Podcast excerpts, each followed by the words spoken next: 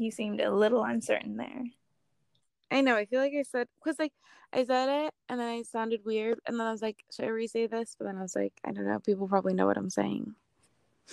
Okay, well, I can just say it again. no, let's just go with it. Okay. Hi, welcome to Sistery Untold. We are your sisters and hosts, Sabrina, And Martha. And on this podcast, we look at history through the eyes of sisterhood. Cool. Well, Sabrina, how are you? It's what do you want me to say? Anything? I said, mm-hmm. I know, but you could make some like small talk conversation seem alive. I'm sleeping. I'm not a performer like you. I don't know how to just turn off my feelings. Oh my like if I'm tired, guess what? I'm tired. Okay. Um, let me think. Hi, it's Marva's birthday. Woo! But by the time you guys hear this, it'll be like two weeks ago. But I realized like I haven't seen you in, in a full year now. It's so crazy. You weren't there in California when I went. when you went right, you went like two days after me. It seems kind Mm. of deliberate. I was offended, but moving on. Yeah, I haven't seen you in a year. Wow, that is crazy. hmm Oh yeah, because last time was when, um, when you were here for my birthday. hmm Okay. Yeah. Well, anyways, we have a really long um episode. Hopefully not really long. We'll see. We'll see. so we should just get right into it Let's go. instead of making awkward small talk as if we've never met each other before. You're the one who told me to make small talk. Oh my gosh! I guess the year of not seeing each other has made us strangers. Our relationship is deteriorating. Okay, so this is the part four of my medieval queens series, and it's the part that I've been waiting for. It's the part that is the reason why I did medieval queens in the first place, and it's actually probably my last medieval queens because I realized that technically after this it will be 1500, which is after oh, medieval Middle Ages. So yeah. It can't last forever. Yep. Um, I'll probably still continue to talk about queens because I like them, but this is officially the end and where I started my journey. So, but before we get started, um, I highly recommend. Oh, I also just got my eyebrows done. Um, Oh, I'm feeling good. Feeling good. So I highly recommend. Sabrina, why are you just making a song out of everything now? That's a real song. it goes, feeling good, like I should. Like that. It sounds very similar to "Happy Girl." it's not. It's real song. okay. And I'm glad you got your eyebrows done. Thank you. It's my for first time since lockdown. Wow. A new woman. I know. Before we get started, one, I highly recommend that you, if you are just joining us now, that you listen to our previous Medieval Queens episodes because that's the whole point of doing it in a series is so that you build one thing on top of another and then like we all reach the climax at the same time and it's like a great beautiful experience um, but if you don't want to for whatever reason, then it's fine. I will try and like, you know, if I make references to things, try and shortly explain them, but maybe not always. Okay, but so first we're going to start off with an intro to the history of marriage. So we're talking about marriage in England slash Europe mostly, um, and what kind of it meant for the ladies that we are talking about. Ecclesiastical history King Ethelbert of Kent was the first of the English kings to enter into the kingdom of heaven when he died in 616. Those are not my words, those are his words. With his conversion to Christianity, this led to changes in the culture and the laws. It wasn't until the 12th century, though, that the church, i.e., the Roman Catholic slash Pope, had any consistent theory as to what constituted marriage. Previously, marriage had been seen as more of a civil contract than a religious sacrament. It had recently been decided that the most important aspect of a marriage was that both people consented to the marriage. What we mean by consent, we will get back to. But this was. Yeah, like 12 year olds were getting married. Yeah. I don't know if they were really consenting. Um, but this was the only thing that was mandated to make a marriage be valid. No more and no less. This left the question of sex. The traditional idea was that marriage had to be consummated in order to be valid, but it was now deemed that it was not necessary In the 1200s? in the 12th century, so the Okay. 1100s. This might seem confusing based off everything you think you know about old fashioned marriage, Yeah. But it was basically decided that all you needed at the time to be officially married was an exchange of vows between two consenting heterosexual adults to be legally bound in a sacramental marriage. But Sabrina, you ask, who counts as an, as an adult? What is consent? Mm-hmm. And what do I mean by legally binding? Don't worry, Sabrina. We'll cover all of those things. Thank you. So, first, we will look at the word adults. As we've talked about, and as you mentioned before, the legal age for a girl to have her marriage consummated was 12 years old. But she, Consummated? Oh my gosh. yes, I thought that's just, just to get married. Oh no. Oh my gosh. but she could be legally married by saying the vows at age seven. This was considered the age of reason when a girl could consent. Hmm. This was often. I have no idea. At seven years old, I didn't even know anything. Yeah. I couldn't even make like ramen by myself. yeah. You- And I I would not let water se- in a bowl. I wouldn't let a seven year old like use the stove. Um, Yeah. but also so originally i was going to try and do like something about like uh like history of like child brides but i just found it like too depressing so then i just decided to go with like overall marriage but Mhm. um yeah anyways seven years old is the age of reason when a girl can consent a lot of times Wow. this was considered a betrothal but oftentimes depending on the word said it was legally binding for boys the age to be like physically married was 14 so why Is that the wait? What do you mean physically married? Like say the vows? no to be like Or consummated? consummate. Yeah, How old did they have to be to say the vows? they also had to be seven. Oh, okay. So you could technically have two seven year olds who are married, like on their taxes, they write like married filing jointly, and they're seven. okay. Yeah, we will get to it. So the idea of consent on both parties ideally should have curbed this, but in the book I was reading, at least the examples that they used, a woman named Maud was abducted, and her complaints were not accepted as, uh, and so the marriage was declared valid. Wow. Duress was so hard to prove that, for example, a young girl who was threatened to be grabbed by the ears and thrown into a pool if she did not consent was found to not be enough proof because there were enough people around that if she was thrown into the pool, she likely could have been arrested. Oh my god. So that that did not count as duress either. wow. So there are a lot more things that I could go into on this topic, and since for the sake of time, I won't. Um, and maybe I'll try and do some like Instagram posts to talk about on the blog more. But I will talk about one more thing because it relates very directly to one of the women we're going to talk about today, and it's the legally binding issue. So, marriage, as we said, can be as simple as a vow said between two people. Ideally, this should be said in a church, but it was not necessary.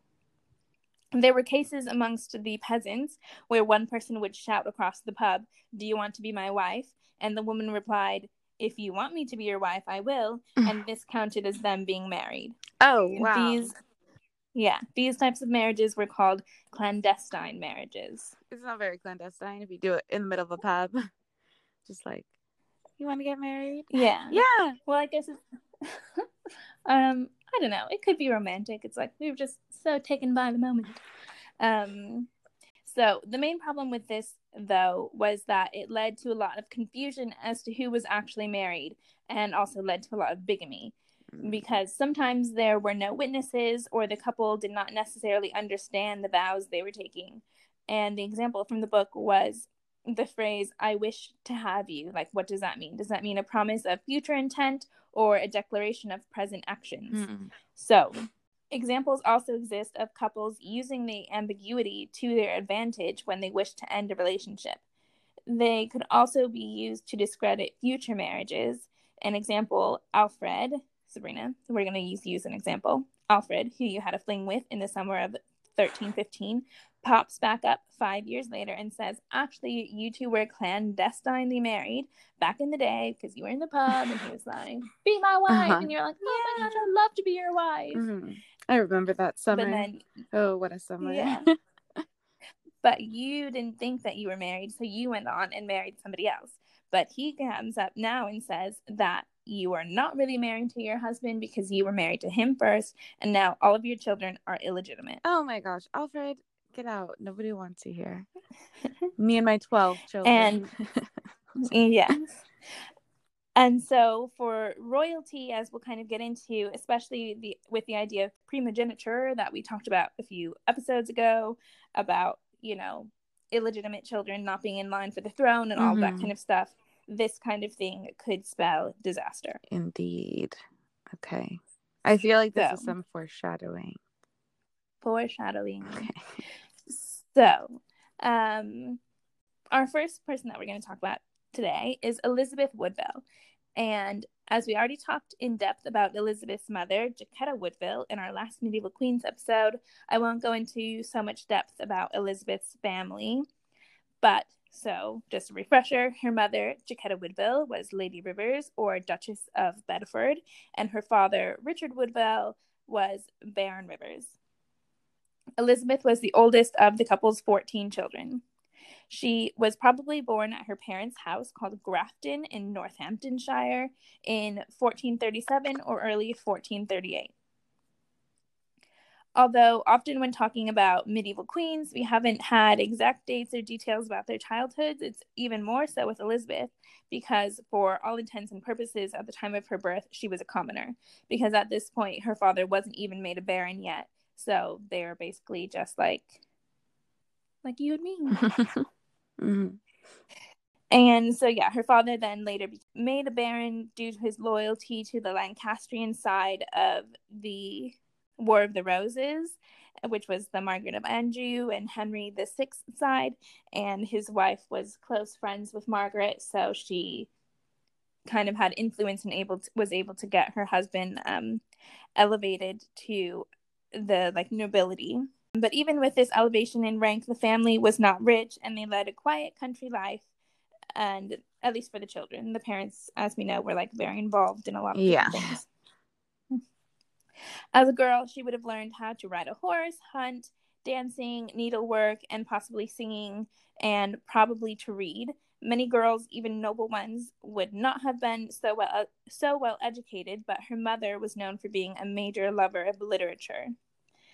At a young age, her parents arranged her marriage to another local family, the Greys, and she was probably sent to live with them before the wedding to get to know her new family. Um, this marriage, although very important to Elizabeth, was not of any notable importance to society, and so the exact date of when their marriage took place is not known. Elizabeth and John Grey had their first son in either 1451 or 1455, so they we know that at least they would have been married before then.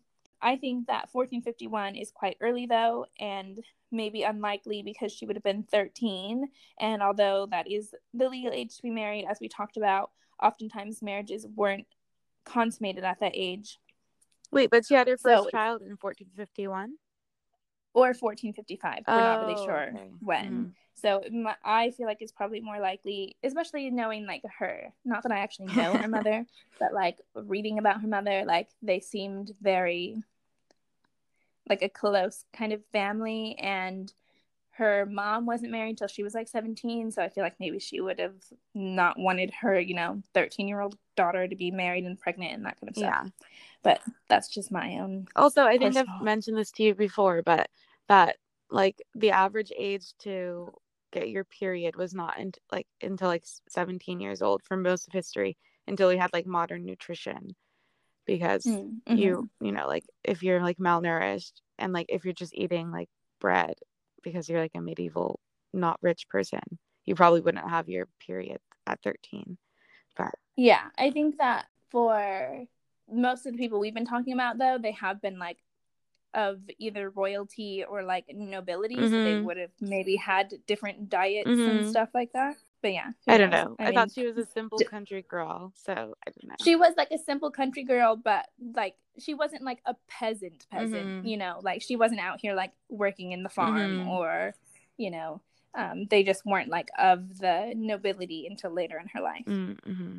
And also, her mom was still considered the Duchess of Bedford, which was like one of the other than the Queen, like the highest ranking person in the land. Oh. And so, although they weren't, she didn't have any money, but you know, I don't think that they were like going to be like destitute mm-hmm. anytime soon.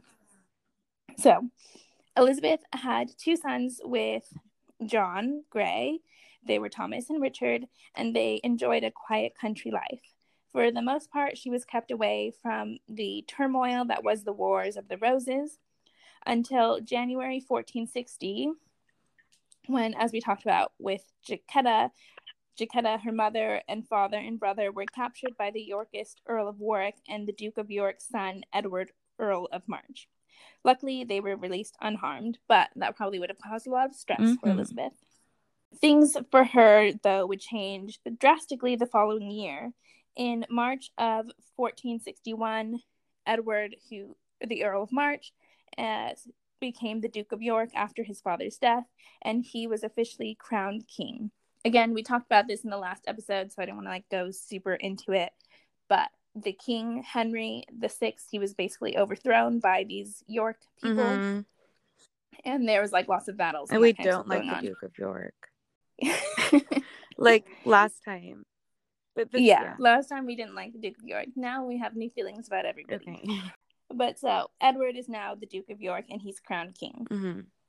Later that year, as the wars continued, because Queen Margaret of Anjou was never one to give up a fight, Elizabeth's husband John was killed fighting for Queen Margaret against Edward and his Yorkist forces.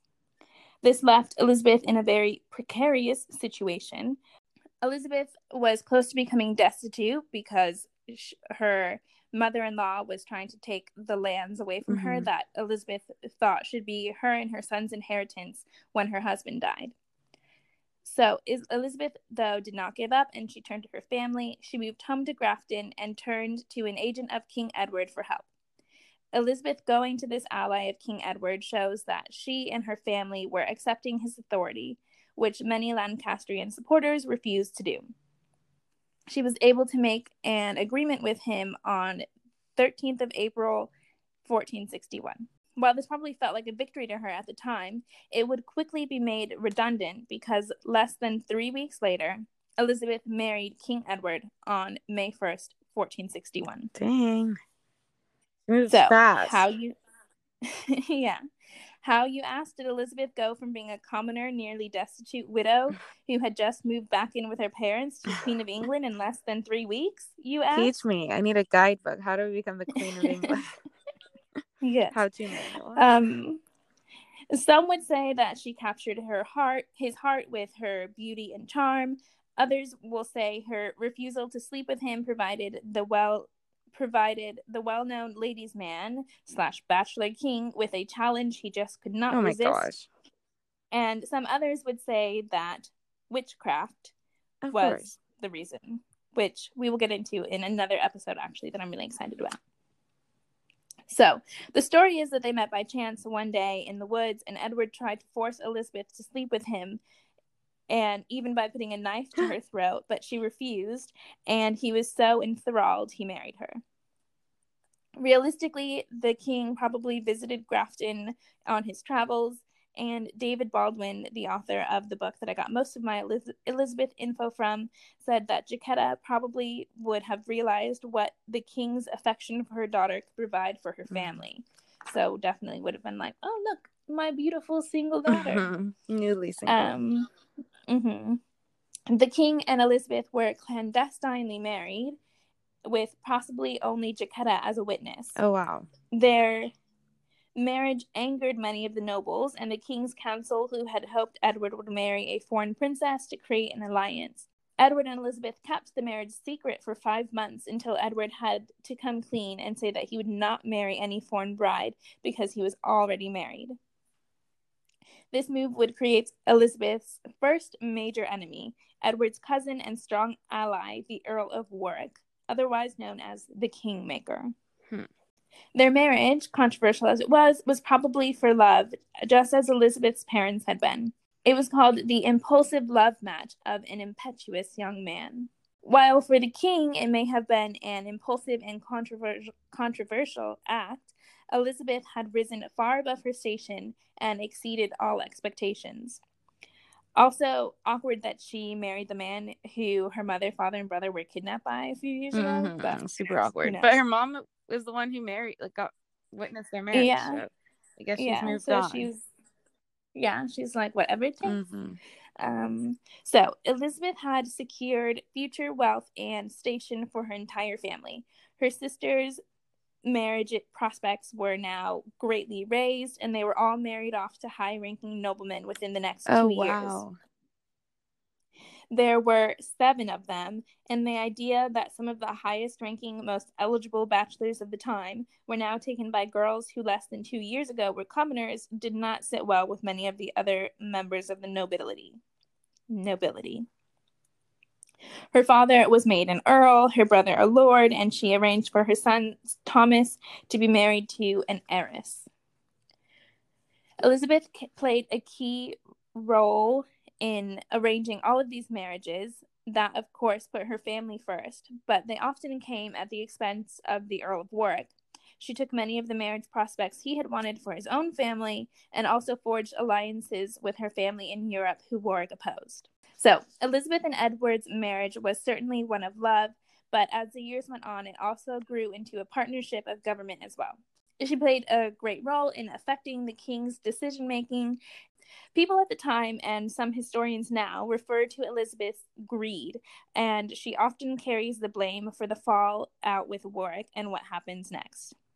In 1469, Warwick and many other nobles, but mostly Warwick, had had enough with what they saw as Elizabeth's greed and the king bending to her wishes, and he arranged a revolt in Yorkshire. The Woodvilles took much of the blame, and sadly for Elizabeth, her father and one of her brothers, John, were captured and executed. Probably even more terrifying for Elizabeth, Edward was captured by Warwick at the same time, and she saw how quickly everything could fall mm. apart. Warwick found that he could not rule through Edward, though, like he had previously been able to do with Henry VI, and Edward was let go, but Warwick didn't receive any punishment.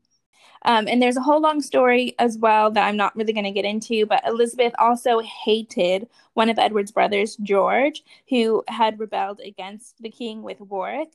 And Edward always forgave him, and he forgave Warwick this time too. Mm. But Elizabeth could not because she blamed them for the deaths of her father and brother. Mm.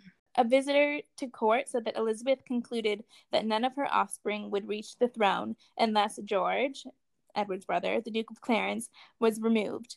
And she. And like they this, think that he would kill his nephews? Well, he's you know he's already now like revolted against mm-hmm. the king once. so sad. Um, yeah. So this is what Elizabeth thinks. Edward does not think that, and so that's why Edward left them unpunished. Mm-hmm. But um, Elizabeth did not agree. Elizabeth wanted him removed, and of this it said that she easily persuaded the king. So she was widely believed to be responsible for the king's brother's execution. Oh, like removed, removed. Yeah. Okay. Um, That's like the thing. Like I this... can never wrap my head around and like all these medieval things. Is like these are actually like your family. Like it's not just like yeah. It's like a pawn in a chess game. You're like, oh, like I captured you, I killed you. Like that's your brother. That's your parents. Like you know, that's mm-hmm. your best friend. With like the last episode, they like kind of became enemies. Like mm-hmm. I'm like, how do you just like like death is like not just like a little thing. like it's so crazy. Yeah. Yeah. But I also feel like I mean, obviously from Elizabeth's perspective, like they killed her brother and father, so she's like, "Well, why don't we kill your brother as well?" Yeah, I know, but Um, oh, that's still also crazy. It's like her yeah, her brother-in-law is killing her parent and brother. Like that's really Yeah. messed up. yeah. Um. Okay, continuing on. Elizabeth and Edward had started having children by this time, and in order to keep Warwick at peace, he arranged for their oldest daughter, also named Elizabeth, to marry Warwick's nephew. Mm. Although they made this agreement, Warwick was not done, though, and he raised another rebellion before fleeing to France and allying with the exiled Queen Margaret of Anjou to put her husband back on the throne. Oh. When they led their troops back to England, Edward was in the north and Elizabeth was pregnant and in London. Originally, she began to pre- prepare for siege, but at eight months pregnant and with her husband away, she instead took her daughters and family into sanctuary in Westminster Abbey. Smart move. While in while in sanctuary, though, she gave birth to a long-awaited son, who they named Edward.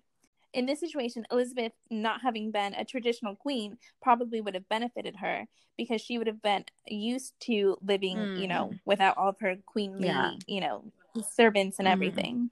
One of the Earl of Warwick's rebellions was successful. Edward was away in the north, and he and Margaret were able to put Henry VI back on the throne.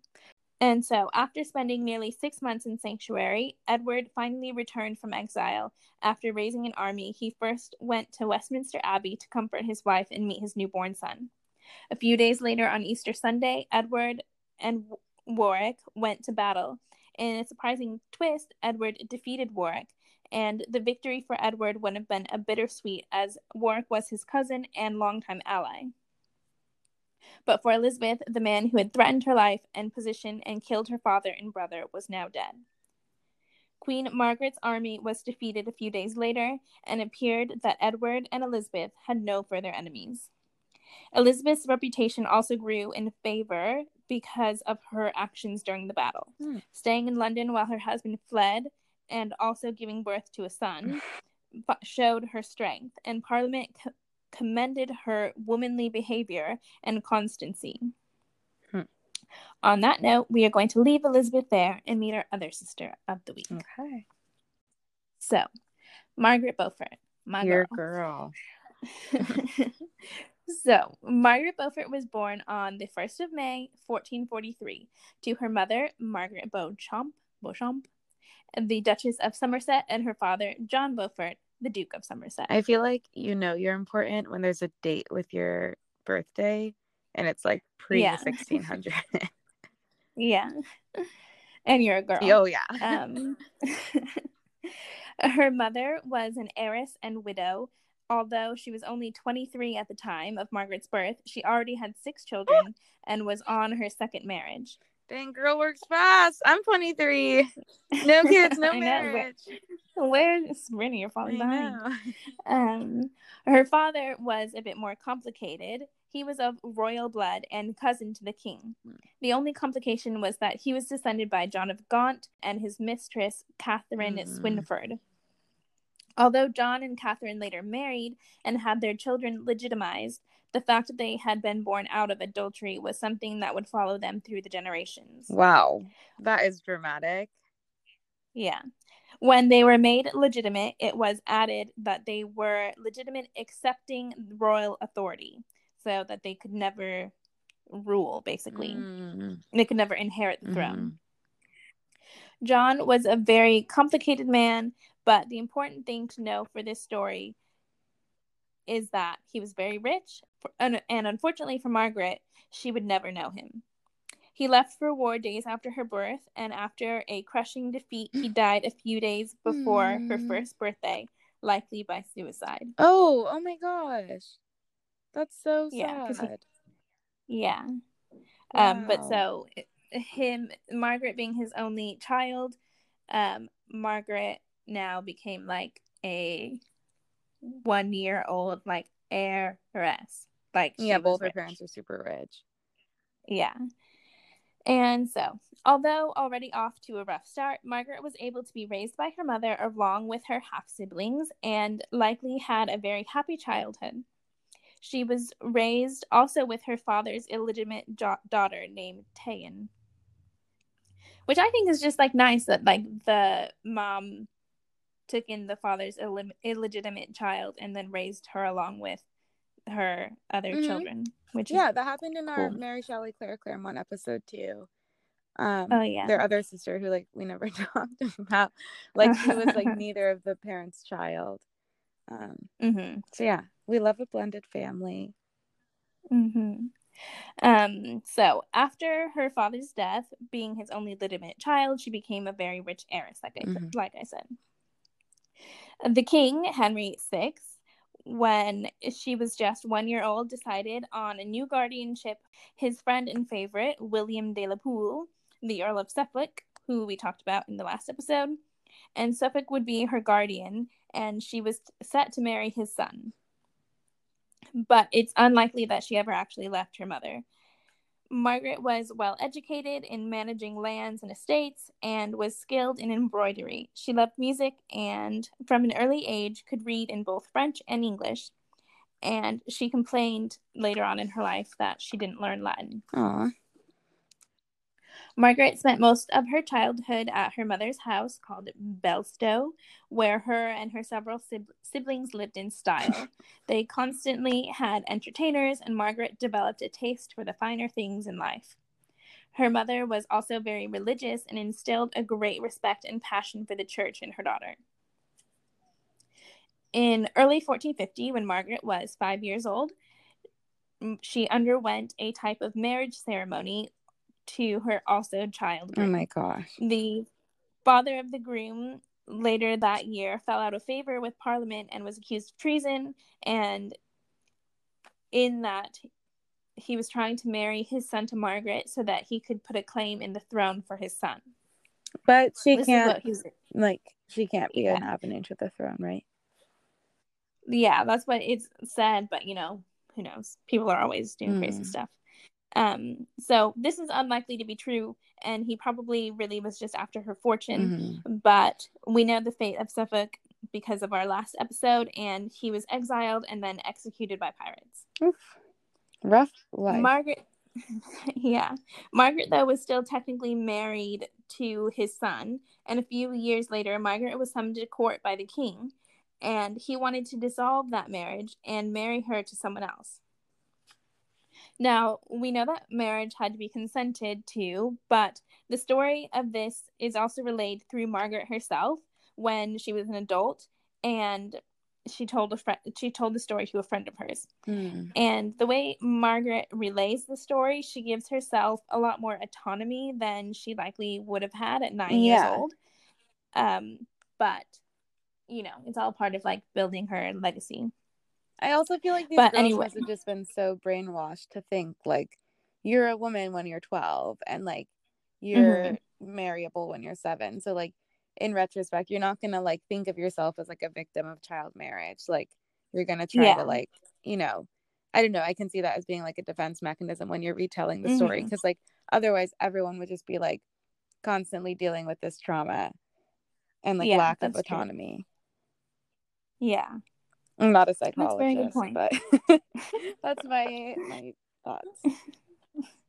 Um, okay, so anyways, the story as told by Margaret is that the king told her he wanted to have her married to his half brother Edmund Tudor. And Margaret says that she then asked, asked for counsel from a trusted old gentlewoman. And the gentlewoman admi- advised Margaret that she should pray about it and let St. Nicholas guide her. At 4 a.m. one night, while she was praying, an angel appeared to her and told her to marry Edmund Tudor, and so she consented. Hmm. Nicola Tallis, who wrote the book The Uncrowned Queen, which is a like biography of Margaret Beaufort, um, suggests that this story is an example of Margaret's ambition, and she told this story later in life to show that she was divinely inspired. Hmm. In the end, Margaret never actually acknowledged her previous marriage and referred to Edmund as her first husband. Fair enough. Like, mm. I think anything that happens yeah. before you're 10 shouldn't really count. Yeah. Margaret married Edmund Tudor when she was 12, and he was in his 20s. Likely because of Margaret's wealth, Edmund Tudor did not wait, as was commonly done, to consummate their marriage. Hmm. In September How of old was 1455, he? was, I think, like 24 Oh or something. He was in his 20s. Yeah. In September of 1455, Margaret left her mother's house and moved to Pembrokeshire in Wales with her husband. In the summer of 1456, Margaret turned 13 and also found out that she was pregnant Oh with her first child. It's obviously known now and was also basically understood then that a girl of 12 or 13 is not physically mature enough to go through childbirth. Yeah, so dangerous. and yeah, and Edmund Tudor was and is widely condemned for consummating and impregnating his wife so mm-hmm. early. Pregnancy was scary and emotionally and physically challenging for Margaret, of course, and her husband, although the cause of her situation was also her protector in Wales, a country that was new to her. He was often away and eventually was captured by Yorkist forces. While in captivity, he caught the plague and died. This was when Margaret was six months pregnant. After her husband's death, Margaret moved to her brother in law, Jasper Tudor's castle, which was nearby, for protection and to give birth. As you can imagine, giving birth at that age was a painful and traumatic experience.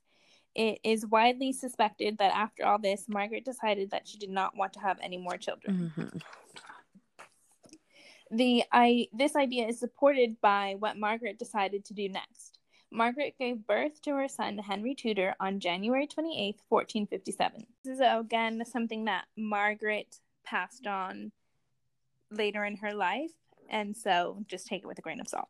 Like Moses, Henry was wonderfully born and brought into the world by the noble prince the noble prince's mother, who was very small of stature, as she was never a tall woman. She was small because she It was seemed- 12. it seemed a miracle that at that age and of so little a personage anyone should have been born at all, Mhm. let alone one so tall and so fine a build as her son. She wrote this about herself. Um, yeah. Well, this is what she told one of her Mhm. friends about herself. So, I mean, she definitely acknowledges that, you know, she was small and it was Yeah. difficult, but she still is giving it like This this, air of like, spin. it was a miracle. Yeah. And like, it was because he was so tall and gorgeous, not because I was 12 or 13. Mm, So, Margaret, no matter how traumatic the experience of giving birth was, adored her son. Her future actions would almost always be directly to better his future and keep him safe, even at her own expense. Soon after Henry's birth, Margaret set out to find a new husband to protect her and her son. Compared to her previous marriages and other marriages at the time, Margaret played a very active and important role in finding a new husband. It was two months after giving birth that 13 year old Margaret traveled a 100 miles to the estate of the powerful Duke of Buckingham. The Duke's second son, Henry Stafford, became the object of Margaret's ambition, although he was 31 and Margaret was still just 13. This would have been Margaret's ideal match because he was from a powerful family who could offer her and her son protection, hmm. and because rumor has it that Henry Stafford was known for his ill health, which may have been the reason he wasn't already married. He was also considered rather old to be fathering his first child, and the idea of not having any more children would have been a big bonus to Margaret. mm, mhm. Many historians speculate that at this time Margaret had already decided on having no more children, so Stafford, being his father's second son, also had less pressure to produce an heir. Hmm. On the 3rd of January, 1458, Margaret, Margaret, Margaret married Henry Stafford. She had to wait a year after Edmund Tudor's death before she could remarry. She's really just being like passed around marriage to marriage. but like this one is like something that she Yeah. chose herself. Like she went out there to like find this Mhm. man. and you Um, say like the ill health thing because like she thinks he'll die soon or what? not that she thinks he'll die soon, but that she thinks that he probably will one not be able to have Mm. children, maybe won't want to have children. I think that she was probably pretty traumatized by having, Yeah. you know, her first marriage consummated at 12. Mhm. that probably was not an enjoyable Yeah. experience and then also giving birth was not an enjoyable Yeah. experience so uh, this is kind of like a driving factor for Mhm. her unfortunately though being remarried the care of margaret's son henry was granted to her brother jasper tudor her not her brother her brother Oh, that's weird. margaret had a very yeah because he's since he's like technically of the royal family the king gets to decide Mm. who is his Mm. guardian, and he chose Jasper Tudor, who was the king's half brother Mm. as well. Margaret had a very close and trusting relationship with Jasper, so she would know that Henry was in safe hands, but that wouldn't make her leaving her less than one year old son any Yeah. easier. That's sad. Margaret and her new hubby took a great interest in her son, although they did not see him in person very often. Stafford was very fond of his stepson and often sent him gifts. Margaret and Stafford were married for 14 years and they were very happy Hmm. together. If not romantic, they were good companions. Although Margaret by blood was a Lancastrian and her husband was a Lancastrian supporter, while all of the ups and downs of the first half of the Wars of the Roses, they managed to stay fairly neutral. The new King Edward was eager to heal the wounds of the past, and his clemency reached Henry Stafford and Margaret as well. This meant that although they had been on the losing side, Margaret got to keep her lands. Her husband, eh, who was grateful for his pardon, then switched sides to support York, even though this was Margaret's family's enemy. And how did Margaret feel about that? Um, it's like really hard to say because Margaret, you know, she also benefited because she got to like keep her lands and everything. But the one thing that Margaret wanted most was to have her son returned to her, and the York king did not let this happen. Mm-hmm. Yeah, that's true. Edward's effort to show reconciliation towards Margaret and Stafford. This was like kind of great because Margaret was like a very high up person in the Lancastrian like royal Mhm. family. And it would have been like really expected that she's like this heiress and it would have been easy for Edward to like just take her lands and be like your whole family like was fighting against me. Here's your punishment. But he said that like I think uh, partly because he wanted to just get everybody to like stop Mhm. fighting so he was like if I will let you keep everything but like you know you really gotta like be on my Mhm. side Okay. um, so, Margaret, although fiercely loyal to her own family, was also a realist, and she saw that opposing the anointed and well liked and now forgiving king was not in her Mhm. best interest.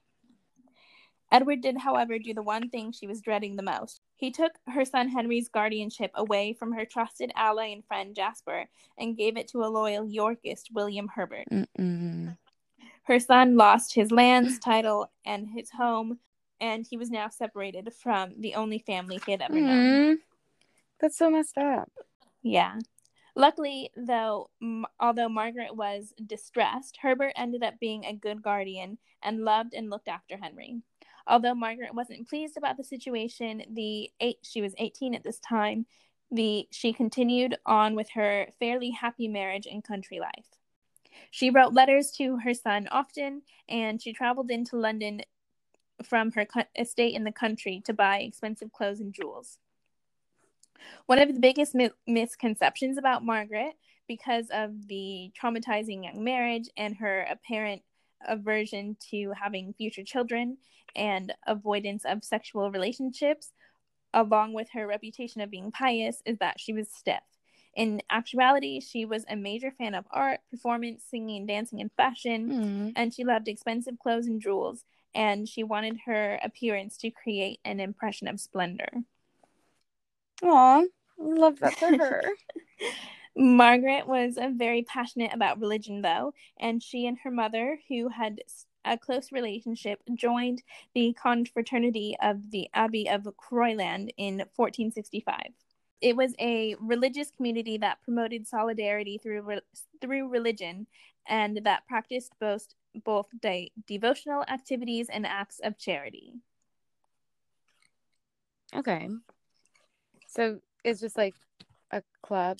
Yeah, it's like a pious religious charity club, like a sorority, but religious.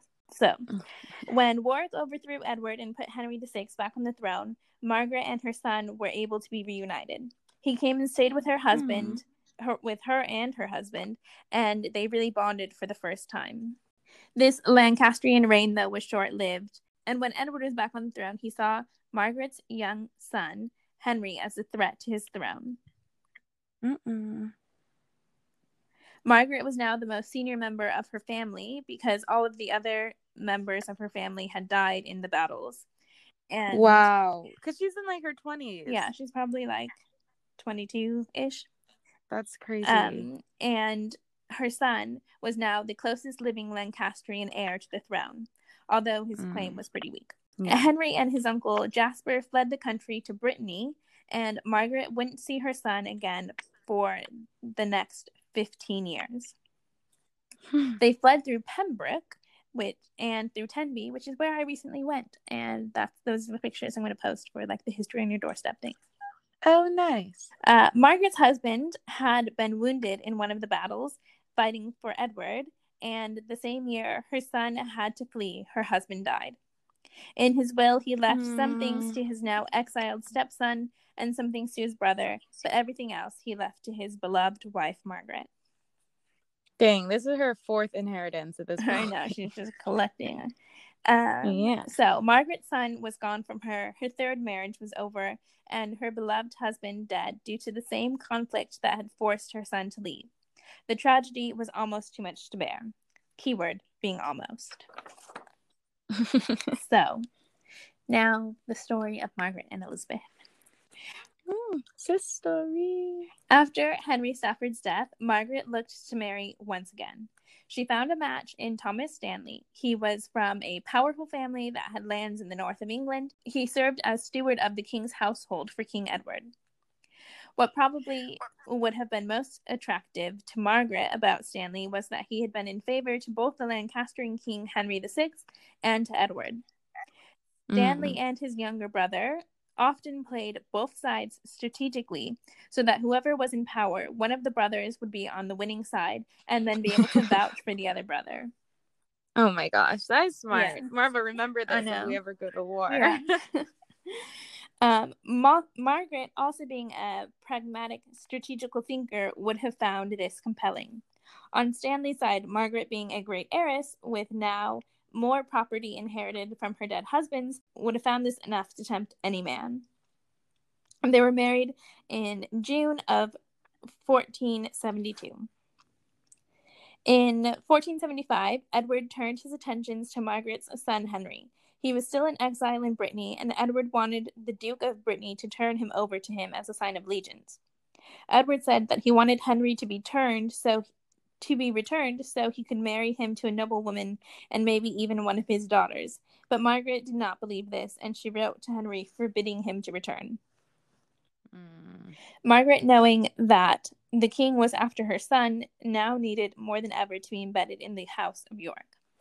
In the summer of 1476, Margaret became a lady in waiting to Elizabeth Woodville and to her daughters. Over the next few years, Margaret continued to grow in royal favor. She benefited Elizabeth and her husband because, as being one of the senior members of their enemy house, having her seen with them legitimized their rule. Margaret and Elizabeth's relationship must have been a trusting one, at least on Elizabeth's side, because in 1480, Margaret was there when Elizabeth gave birth to a daughter. And the next day, Margaret was given the particular honor of carrying the new baby during her christening. Hmm. We don't know exactly how Margaret and Elizabeth felt about each other personally, but Elizabeth gave Margaret these honors, and Margaret did certainly care deeply for Elizabeth's children for the rest of her life. Elizabeth and Margaret would soon be more than just friends, as fate would have it. They would soon become co conspirators and family members as well. Hmm. On the 9th of April, 1483, King Edward, Elizabeth's be- beloved husband, died. He had fallen ill and died quickly, and his brother Richard claimed that the king wanted him to act as regent till their young son was older. But there's no Hmm. evidence of this, and Elizabeth did not trust him and wanted to have one of her own large family to be left in charge of her young son. Elizabeth had two sons, the one she had in sanctuary, which was named Edward, and then she later had another one named Richard in 1473. Upon her husband's death, Elizabeth wrote to her brother Anthony to bring her son Edward to London from Wales. He was the Prince of Wales, so he had gone to live there Mm. as quickly as possible. She was aware that her family was unpopular and told her brother to bring as many men as possible to protect her son. This backfired, though, Mm. and people thought she was trying to stage a coup. oh my God. In what would be possibly the biggest mistake of her life, Elizabeth agreed to reduce the number of men sent to protect him. On the young boy's trip to London, he was traveling with his uncle Anthony and his older half brother from Elizabeth's first marriage when they were captured by his uncle Richard. Richard said that he was saving the young Edward from them, but even the young king did not believe this. When Elizabeth found out, she took her daughters and remaining sons and once again sought sanctuary in Westminster Abbey. Richard, once back in London, put the king, the boy king, in the tower for his hmm. protection, and sent men to Westminster Abbey to try and get Elizabeth's younger son from her. Oh my gosh. Elizabeth, What happened to her her first son? Did he he was, they he's right now, he's still like in prison in the north of England with Elizabeth's brother. Oh, okay. So men come to Westminster to try and get her son. Elizabeth, of course, refused, knowing that this was likely a trap, but eventually gave in. The men who came to take Why? because the men who came to take the young prince said that if she gave him over willingly, they would protect him from harm. But Elizabeth is said to have replied, As far as ye think that I fear too much, be you well aware that you fear not as far too little. So, I mean, I what my understanding of the situation is that possibly even probably the men who were sent to take the younger brother probably did think that they were taking him to kind of put him in the tower with his other brother and to like wait Mm. for his coronation or whatever and so they're like Hmm. woman like you're being crazy and she's like no you Mhm. guys think that i'm scared of nothing you guys don't aren't afraid enough Yeah, I see. a few days after little richard was taken to the tower big richard had it declared that all of edward's and elizabeth's children were illegitimate on the basis that edward had another clandestine marriage to a woman before elizabeth Oh no. This meant that Richard, as Edward's only surviving brother, would have been his rightful heir. Richard had Mm. himself crowned Richard III, and one of England's biggest mysteries soon took place the princes in the tower. After Hmm. Richard's coronation, the boys started to be seen less and less until one day they were just gone. At the time, no Uh, one seemed to know what happened to them, and to this day, it remains a mystery. What the heck? So they die. He definitely killed them. They, I mean, somebody either took them away, killed them, somebody did something with them. Yeah, they didn't just mm-hmm. disappear. And although this is a mystery and fascinating as it may be, for Elizabeth, this was true tragedy. Her husband was dead, her brother and son were captured and then eventually executed, and worst of all, her sons disappeared without a trace. So it said that the news of her son's death, of her son's, you know, disappearance, drove her into such a passion as for fear forthwith she fell into a swoon and lay lifeless a good while before descending into hysteria, Hmm. which I think is to be expected. Yeah. Who wrote that about her? We will get to that in just a second. Okay. So, Elizabeth was not without allies, though. There were many people discontented by Richard's usurpation of the throne and concerned for the fate of the princes in the tower, and for that of her daughters who remained in sanctuary. One of these supporters was Elizabeth's former lady in waiting, the strategic thinker Margaret Beaufort. Margaret and Elizabeth, never once to give up a fight, plotted together to create a solution that would suit both of them. Margaret, the clear instigator of the plan, sent messengers to Westminster Abbey. Um, he she sent her Doctor Lewis, who was also Elizabeth's doctor, and so it wouldn't have been a surprise like to see him going there and going between Margaret, so it didn't really raise suspicion. Hmm. And he was the one who told her of the prince's fate. Mm. So rumors had already spread that the princes in the tower were dead, and if they wanted to fight Richard, they needed a new rival king. And Margaret had just the man in mind. She Her and son. yes, she and Elizabeth agreed that Margaret's son Henry would marry Elizabeth's daughter, also named Elizabeth, and they would unite the two warring houses of York and Lancaster and rule England. Mm. The only problem was Henry was still exiled in Brittany. Margaret and the former queen had plotted before an attempt to free the young princes from the tower, but that had failed. And this time they planned to have Henry sail back to England to join in with other nobles in a revolt against the new king. But when Henry was set to sail, his ship hit bad weather and he was not able to make it to England.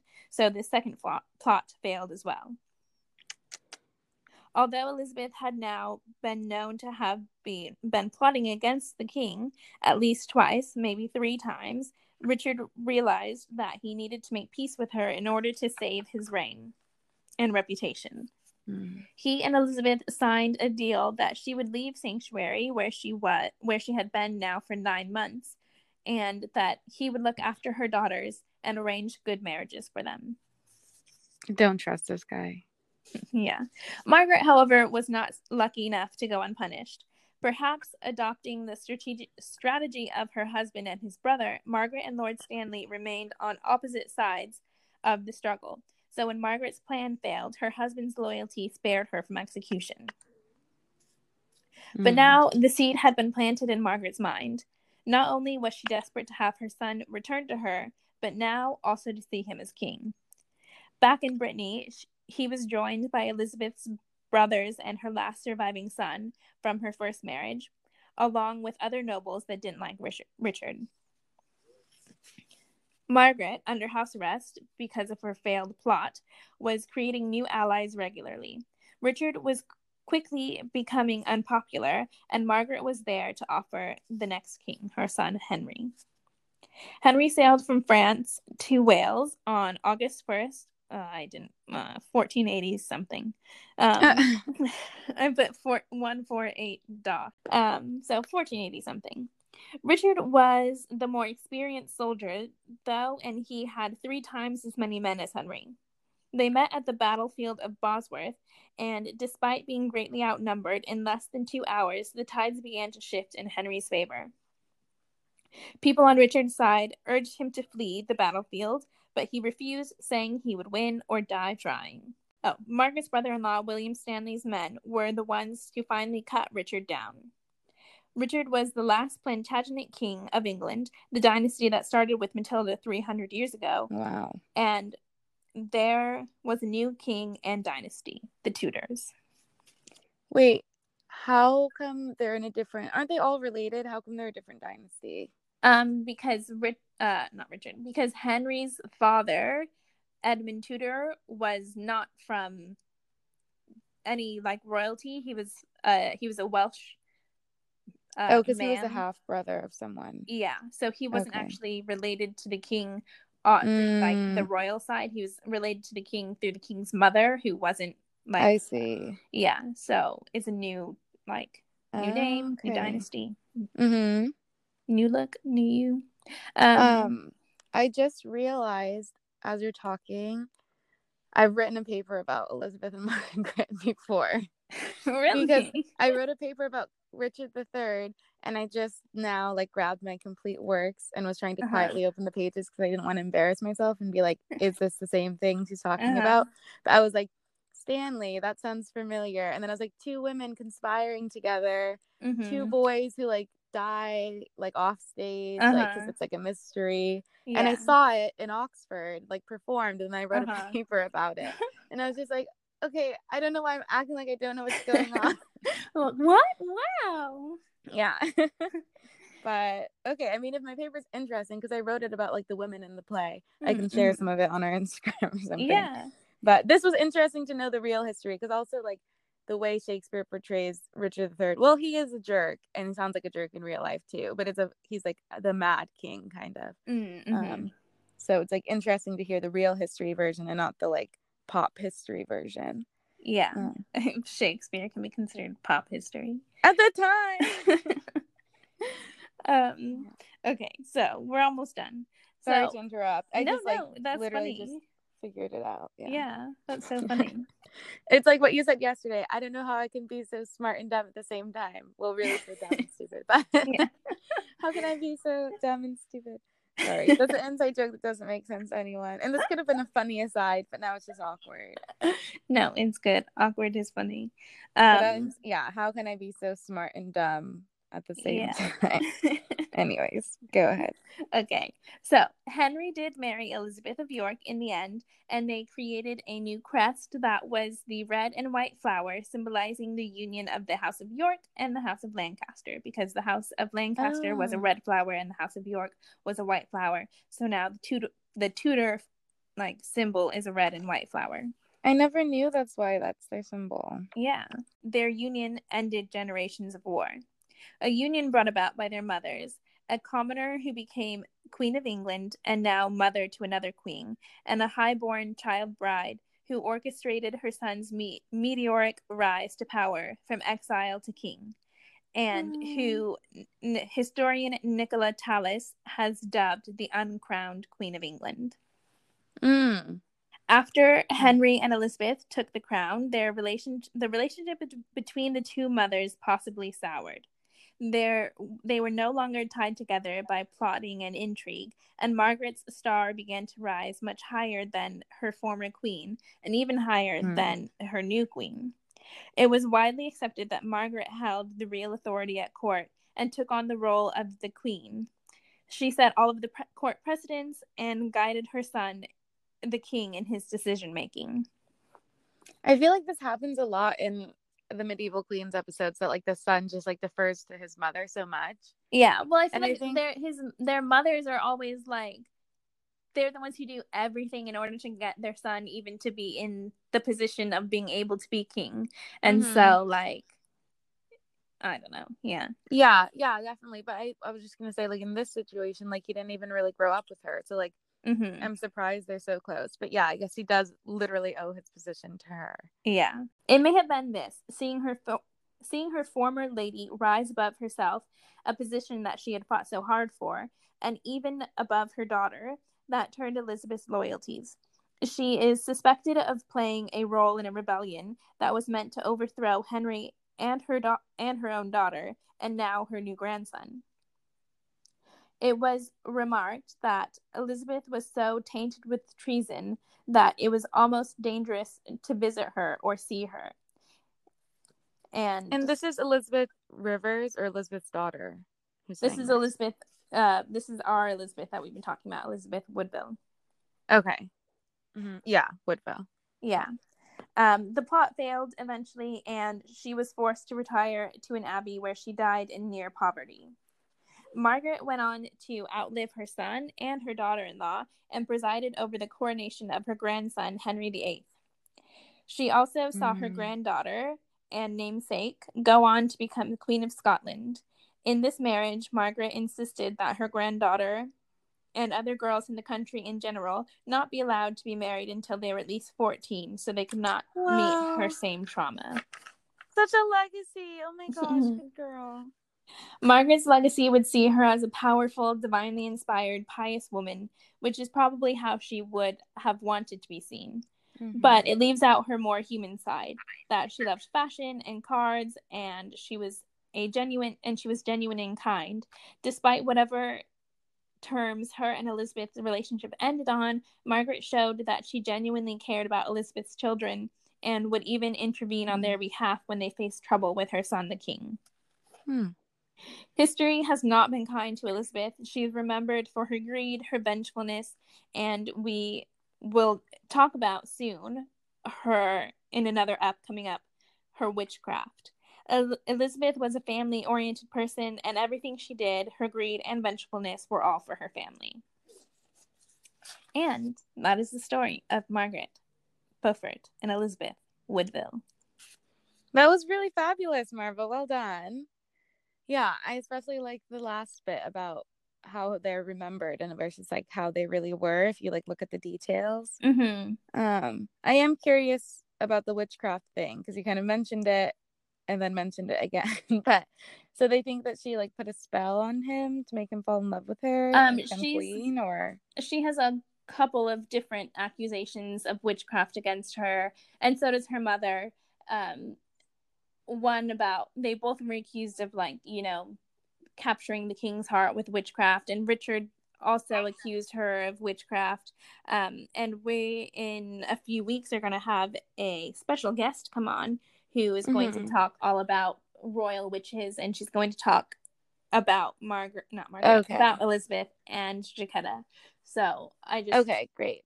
it's really complicated. Like their lives are already so complicated. So I just was like, we can just leave that part out and then somebody else can talk about it. Yeah, Um, just gotta be patient. Yeah. But one thing that was interesting to me was that uh Elizabeth, you know, she's seen as being like like in so many things that I read about her, they were like, she's so gritty. Um Mm. but it was actually that her court when she was queen like was a whole lot less like extravagant extravagant than her predecessor Margaret of Anjou.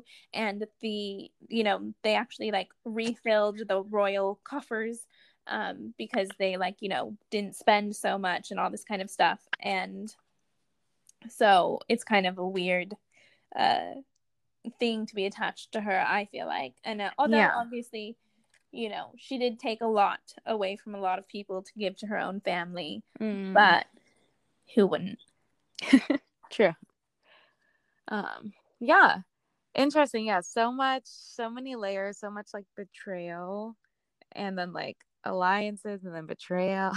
um, yeah But yeah, I think this was a really interesting sisterhood. I like that like it's not they're kind of like friends out of necessity Mhm. only. And I think that's okay. Like in a world where like all the cards are stacked against you, even when you're like super wealthy and powerful, like it's you still like like no one is really rooting for you. So you have to like Mhm. find people who are gonna be willing to like ally themselves with you. yeah and have Yeah. a relationship that's like some like give and take and Yeah. be like you know we're not actually in this because we're like best friends but Yeah. like you have something that i need i have something Yeah. that you need and we don't hate each other so hmm Yeah, I think it's a really interesting dynamic that I don't think we've really like seen before on the podcast or Mhm. heard before.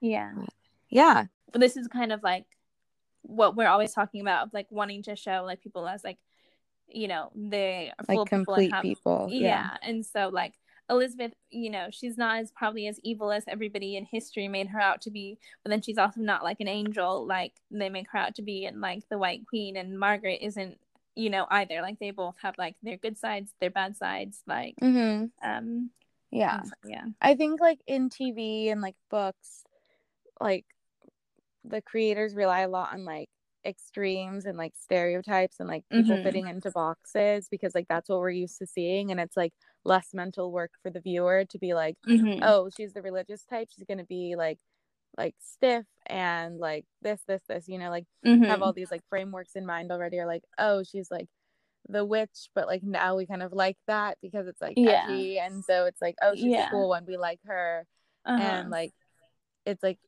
it's not i don't know i think that's like it's easier for people to digest information when it's like that so like people end up creating it like that instead of just like Mhm. Showing people like you said as complete people and like showing all of the like intricacies of their personality. Anyways the white queen i love it. It's a good show. You should watch it anyways. Um or you could watch richard the third a little bit of will shakes shakes a pee. Uh, that's okay. Um yeah. Okay. whatever. Definitely learned a lot. I might go have a clandestine marriage. Okay. in a you might have shop. already had one. You don't even know. True i'm sure i have several. Because i'm sure i've been Mhm. like marry me like a million times. Mm-hmm. Yeah. you're a big mist.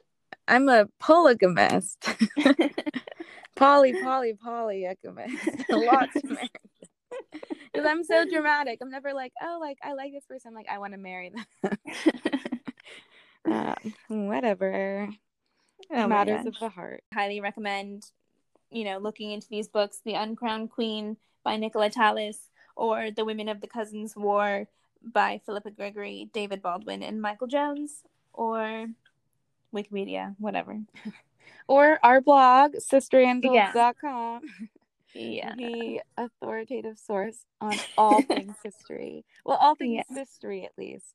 Because we Yes. did make it up after all. So we're the authority. Uh-huh. Yeah. One, two, three.